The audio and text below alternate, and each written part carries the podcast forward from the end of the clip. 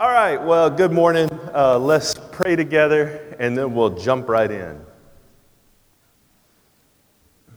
Father, I thank you for this moment and all that it represents. Your people gathered around your word, eh, needing, expecting your help. So we pray for more than space filler, Lord. You know the lessons planned for the children, how the teens are walking through the sermon text, and how this session is devoted to thinking about the doctrine of sanctification, growth in Christ likeness. But for all the prep and all the notes, we ask for your power, for your presence. We ask that you would meet and minister to every heart, and that you would draw our eyes to Christ. Help us to see him and to see uh, what it's like to walk in fellowship with Him. Draw us to yourself, Lord. Not to us, not to us, but to your name. Give glory. We pray in Jesus' name. Amen. Okay, it is the second Sunday of April. That means we are looking at a historical theology snapshot of one of the doctrines in our elder affirmation of faith. So we're walking through that series, and we are on week two. That is historical theology. Last week we took a kind of a rapid fire look at, a, at the biblical theology of this big doctrine God's saving work in faith and sanctification. Last week biblical, this week historical, meaning what have Christians thought about this? Uh, the good news is we're not the first people to ever open a Bible. And we do ourselves a tremendous favor to stand on the shoulders of giants who have gone before us and to make sure, to quote Jude, that we are walking in consistency with the faith that has once for all been delivered to the saints. That we're not making it up, but that all of our brothers and sisters in church history would agree. So today's doctrine is this one God's saving work in faith and sanctification. And for those who were here last week, you know it's the longest in our elder affirmation of faith, it has six points. One point has four points. So I think it's nine or ten slides.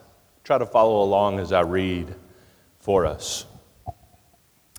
We believe that justification and sanctification, let me get my cursor that I hope helps a little bit. There we go. Justification and sanctification are both brought about by God through faith, but not in the same way. Justification is an act of God's imputing and reckoning. Sanctification is an act of God's imparting and transforming. Thus, the function of faith in regard to each is different.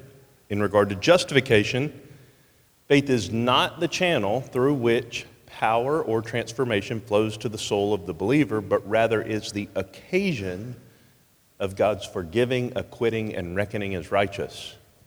But in regard to sanctification, faith is indeed the channel through which divine power and transformation flow to the soul, and the sanctifying work of God through faith does indeed touch the soul and change it into the likeness of Christ.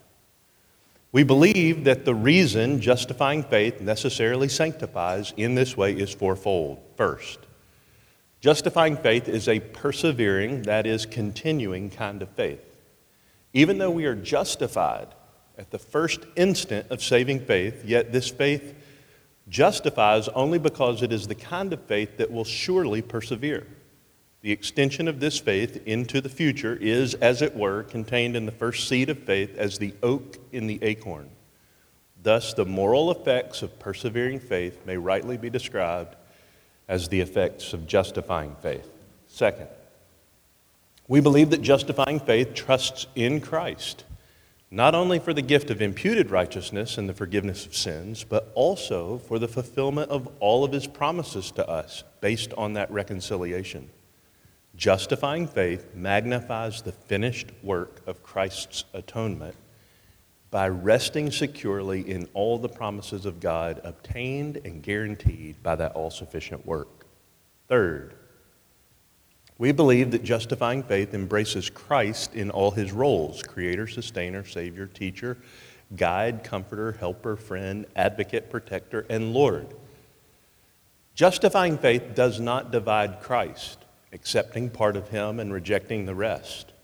All of Christ is embraced by justifying faith, even before we're fully aware of or fully understand all that He will be for us. As more of Christ is truly revealed to us in His Word, genuine faith recognizes Christ and embraces Him more fully. Fourth, we believe that this embracing of all that Christ is is not a mere intellectual assent or a mere decision of the will, but is also a heartfelt, spirit given, yet imperfect satisfaction in all that God is for us in Jesus. Therefore, the change of mind and heart that turns from the moral ugliness and danger of sin, sometimes called repentance, is included in the very nature of saving faith. And point three, we believe that this persevering, future oriented, Christ embracing, heart satisfying faith is life transforming and therefore renders intelligible the teaching of the Scripture that final salvation in the age to come depends on the transformation of life, and yet does not contradict justification by faith alone. The faith which alone justifies cannot remain alone, but works through love. point Four, we believe that this simple, powerful reality of justifying faith is God's gift, which He gives unconditionally in accord with God's electing love, so that no one can boast in himself, but, but only give all glory to God for every part of salvation. We believe that the Holy Spirit is the decisive agent in this life transformation, but that He is supplied to us and works holiness in us through our daily faith in the Son of God, whose trustworthiness He loves to glorify. Two more, point five. we believe that the sanctification which comes by the Spirit through faith is imperfect and incomplete in this life. Although slavery to sin is broken and sinful desires are progressively weakened by the power of a superior satisfaction in the glory of Christ, Yet there remain remnants of corruption in every heart that give rise to irreconcilable war and call for vigilance in the lifelong fight of faith. Finally, we believe that all who are justified will win this fight. They will persevere in faith and never surrender to the enemy of their souls. This perseverance is the promise of the new covenant obtained by the blood of Christ and worked in us by God Himself yet not so as to diminish, but only to empower and encourage our vigilance, so that we may say in the end, I have fought the good fight, but it was not I, but the grace of God which was with me. Well, that's a lot, and I want to take a few minutes to talk about something that's tremendously important, and the deeper you go in it, the more you'll realize, I trust, an appreciation for traditions that view things a little differently than you and also a humility, I pray and hope, to realize whatever little branch of the tree of Christendom you're on, you got here because a lot of people who love and trust Jesus have diligently devoted their life and their mind, their heart to the scriptures. So you may see things just a little differently, but uh, I think we owe a debt uh, to people who have wrestled deeply with the doctrines of Scripture that sometimes we don't, uh, we, we don't express our appreciation for. But with that said, I hope that your, uh, to quote a famous pastor from yesteryear, get a conviction. Like, don't just go through life nebulously with no convictions.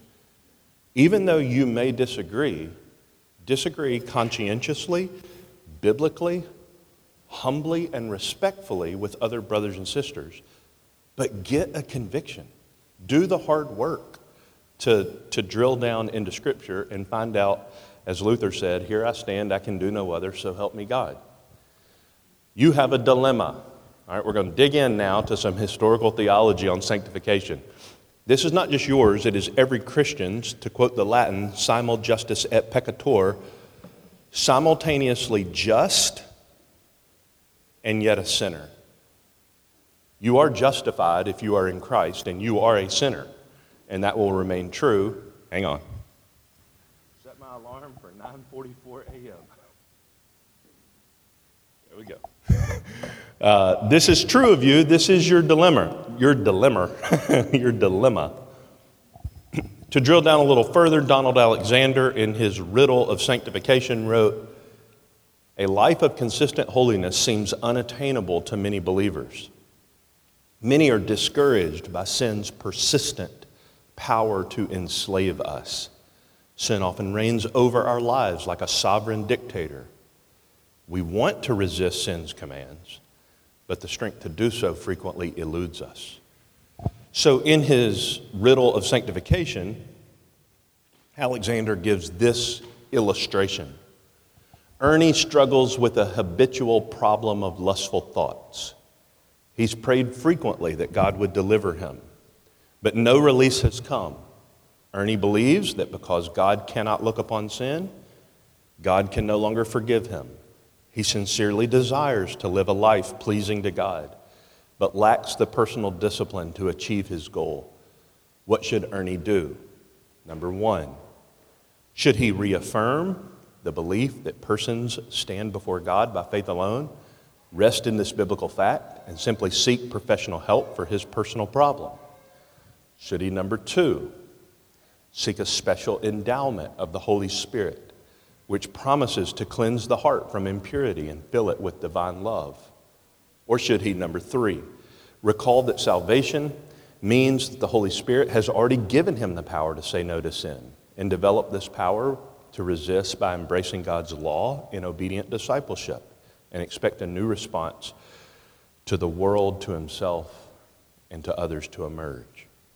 Well, your answer to Ernie's problem lets you know what you think about sanctification. How would you counsel him? How would you counsel yourself? And is there some overlap in how you might respond? Alexander goes on. The clear practical tension remains. Believers, on the one hand, do in fact sin, but on the other hand, they are admonished to stop sinning and to walk in holiness and perfection. That's what those texts tell us. So, what do you do? We're going to talk about the practical applications next week. Today, I want to give you five different ways believers have mainly thought about how sanctification happens. Before I give you those five, a great Calvin quote from his Institutes There never existed any work of a godly man which, if examined by God's stern judgment, would not deserve condemnation. Think about that. The best 10 seconds of your life, the most holy prayer you've ever prayed, the most sincere Bible study or congregational worship moment you've ever had, has enough sin in it for God to justly condemn us forever. That's what Calvin's talking about. We have a damnable goodness. We need to be saved from our righteousness, not only from our wickedness. That's our dilemma. Romans, as you know, expresses this in a way that's confounded the best biblical scholarly minds. You know, when was Paul writing this, and at what point of his juncture was he referring to? Well, just let the word wash over you for we know that the law is spiritual, but I am of flesh, sold into bondage to sin. For what I am doing, I do not understand. For I am not practicing what I would like to do, but I'm doing the very thing I hate. But if I do the very thing I do not want to do, I agree with the law, confessing that the law is good. So now, no longer am I the one doing it, but sin which dwells in me. For I know that nothing good dwells in me, that is, in my flesh. For the willing is present in me, but the doing of the good is not. For the good that I want, I do not do, but I practice the very evil I do not, that I do not want. But if I am doing the very thing I do not want, I am no longer the one doing it, but sin which dwells in me. I find then the principle that evil is present in me, the one who wants to do good. For I joyfully concur with the law of God in the inner man, but I see a different law in the members of my body, waging war against the law of my mind making me a prisoner of the law of sin which is in my members. I find then the principle that evil is present in me. Let's see. Here, picking up here. Wretched man that I am, who will set me free from the body of this death? Thanks be to God through Jesus Christ our Lord. So then, on the one hand, I myself with my mind am serving the law of God, but on the other, with my flesh, the law of sin. Five perspectives, church history, rapid fire. I want to be clear that I regard that these are all coming from Bible believing Christians who take sanctification seriously. Let's see. I have so many notes, I'm trying to decide on the fly what I'm going to read. I'm going to read this one. One author wrote it this way concerning these five perspectives Sin rules with such strength that only the coming of Christ himself can abolish its final control. Hence, many believers conclude that the Christian life is a continual moral struggle in which consistent victory over sin will be experienced only in the life to come. On the other hand, Scripture commands us not to sin not to let sin reign in our mortal body. But given the power of sin to enslave, this command appears to be both perplexing and unrealistic. Nevertheless, Scripture clearly presents us with the obligation to live lives worthy of our calling, Ephesians 4. The Apostle Peter is the one who admonishes believers. But just as he who called you is holy, so be holy in all you do. For it is written, Be holy, for I am holy, 1 Peter 1. The Apostle Paul urges believers to conduct themselves, quote, in a manner worthy of the gospel of Christ, Philippians 1. And the author of Hebrews exhorts us to make, quote, every effort to be holy. Without holiness, no one will see the Lord, Hebrews 12. Surely these biblical commands must be taken literally and seriously. We are called to live lives of moral purity and spiritual integrity. Yet, at the judgment seat of Christ, there will be no saints, but only sinners saved by grace. How do we harmonize these biblical commands? Here are five efforts in church history the Wesleyan, Lutheran, Pentecostal, Contemplative, or Keswick, and Reformed. The Wesleyan view. Of course, John Wesley being the premier. Sanctification begins at the moment of the new birth, and Wesley would argue entire sanctification is the experience of being made perfect in love. He believed that that was occasionally attainable on this side of glory.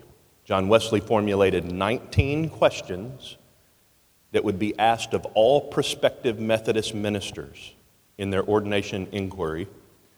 The most jolting, some would say, of the 19 questions is this one Do you expect to be made perfect in love in this lifetime. And if a Methodist prospect minister could not say yes, he was disqualified. For Wesley, holiness was the process of becoming in reality what is already ours in Christ through regeneration, the new birth. And summarizing this view, uh, the author is Laurence Wood, said, based on the testimony of Christian experience as well as the scriptures, Wesley maintained the possibility of perfect love being reali- realizable in this lifetime. So, entire sanctification was possible. He th- Wesley thought to say that it was not would be to diminish the redeeming work of Christ. Second view, Lutheran. Obviously, Martin Luther being the namesake. This is a summary of the view from Gerhard Forde, summarizing this view. He would say the sanctification is the art of getting used to the unconditional justification wrought by the grace of God for Jesus' sake. So, sanctification is basically living in light of your justification, looking back. Forde went on to say sanctification is being salvationed in the Lutheran view, the new life rising from the catastrophe suffered by the old upon hearing that God alone saves. He says it's the pure flower that blossoms in the desert, watered by the unconditional grace of God. So the more you think back on your justification, then sanctification would necessarily happen. Forde summarizes it this way Sanctification is simply the art of getting used to justification. It's not something added to justification. It's not the final defense against a justification too liberally granted. It is the justified life. That's what sanctification is. It is what happens when the old become sorry, it is what happens when the old being comes up against the end of itself, let me back up. It is, sanctification is, what happens when the old being comes up against the end of its self justifying and self gratifying ways, however pious. It is life lived in the anticipation of the resurrection. So, the question for the Lutheran view of sanctification is can we get used to being justified? Can we, quote, live as though it were true? That is the question. As Luther put it, to progress is always to begin again.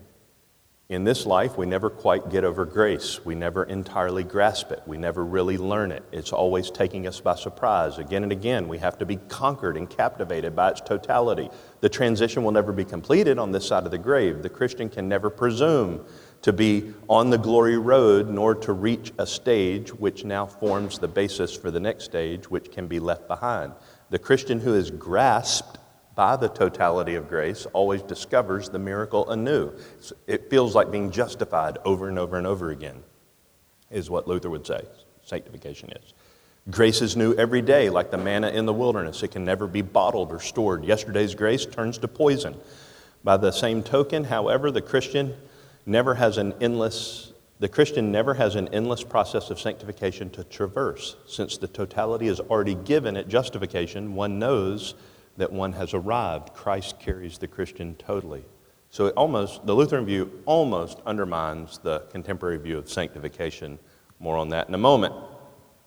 The Pentecostal view. True religion for Pentecostals is a matter of personal experience. They speak easily of an experience with God. They are prone to judge the genuineness of a Christian, of the Christian qualities of others, their spirituality, by whether or not there's evidence of personal spiritual experience. So the Pentecostal view of sanctification is very individual and very experiential. Uh, this author, Russell Spittler, describes it this way Outsiders will think it strange that an extraordinary instance of the perceived presence of God might be reported this way by Pentecostals. God was so powerfully present that the pastor did not give his sermon today. Might be a common expression in, in Pentecostal cir- circles. It's not that Pentecostals uh, do not value the Word of God, they rather give way on occasion to collective, extended oral praise and personal experience of God, even in the corporate setting. So, common vernacular among Pentecostals, you may have heard some of these phrases, is to be slain in the Spirit, to be taken away by the Spirit, to receive a second blessing, to receive the baptism of the Holy Spirit, to receive a special gift, a personal prayer language, tongue speaking, word of knowledge. All those would be uh, kind of smuggled in to what true sanctification is in a Pentecostal view. Again, personal, experiential uh, meetings with God. The contemplative view, this is also known as the Keswick, K E S W I C K, which is a series of conventions. Uh, this, these are your mystics that uh, um, are similar to our Pentecostal friends. Let me go back for just a second. Uh, if you've heard these names, Brother Lawrence, Julian of Norwich, Bernard of Clairvaux, uh, they were prolific hymn writers, these mystics. Jesus, the very thought of thee. My Jesus, I love thee. Charles Wesley was very mystical in that hymn. Um, they've had a significant influence in Christendom. The contemplative view, according to Glenn Hinson, these authors, by the way, are all people who hold the view that they're writing about. They're not writing against it, they're writing for it.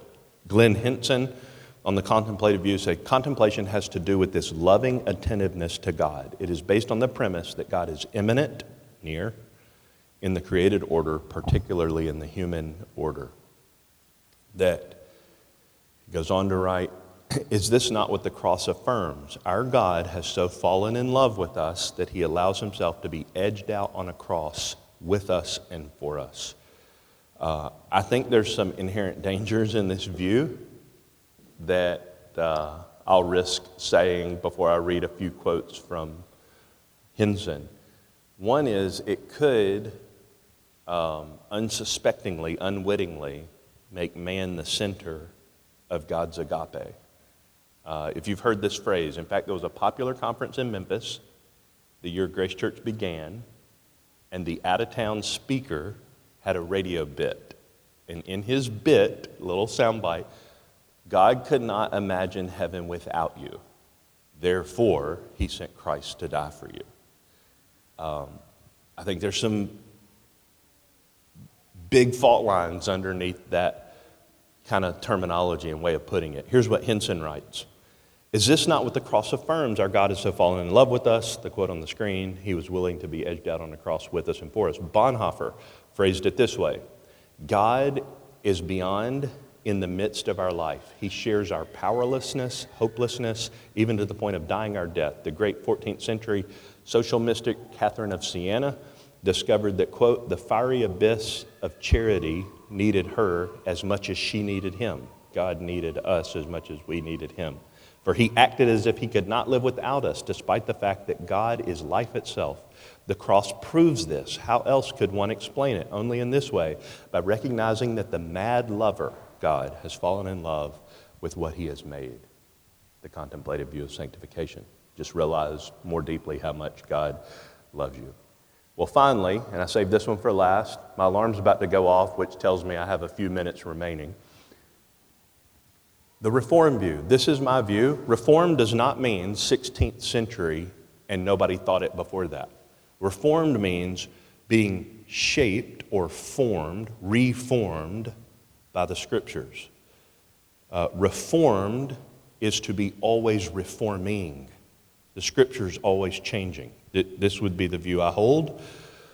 There are two features central to sanctification in this view. Jesus himself is our sanctification, 1 Corinthians 1:30. And through union with him, sanctification happens or is accomplished in us. Sinclair Ferguson writes on this view. He writes, Scripture commands us, Ferguson, not to let sin reign in our mortal bodies, but given the power of sin to enslave, this command appears both perplexing and unrealistic. Nevertheless, Scripture clearly presents us with the obligation to live lives worthy of our calling. I've mentioned some of these texts Ephesians 4, 1 Peter 1, Philippians 1, Hebrews 12. And Ferguson concludes this way um, Scripture declares that the believer stands before God by grace through faith alone and not because of works, no matter how good or moral these works may be. At the judgment seat of Christ, there will be no saints, but only sinners saved by grace.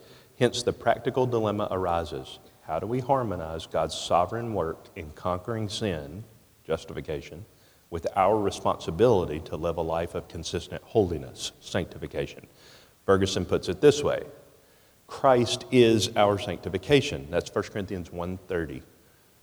In him it has first come to its fulfillment and consummation he not only died for us to remove the penalty of our sin by taking it himself, he has lived, died, risen again, and been exalted in order to sanctify our human nature in himself for our sake. This is the significance of his words shortly before the cross sanctify them in the truth. As you sent me into the world, I have sent them into the world. For them I sanctify myself, that they too may be sanctified. So, John 17, 19, I sanctify myself that they may be sanctified, is uh, where Ferguson gets the statement in addition to 1 Corinthians 1 Jesus is our sanctification, not just our justification. Two more slides. These are significant. Try to track along. The whole of Christ's life, death, resurrection, and exaltation have, by God's gracious design, provided the living deposit of his sanctified life from which all our needs can be supplied.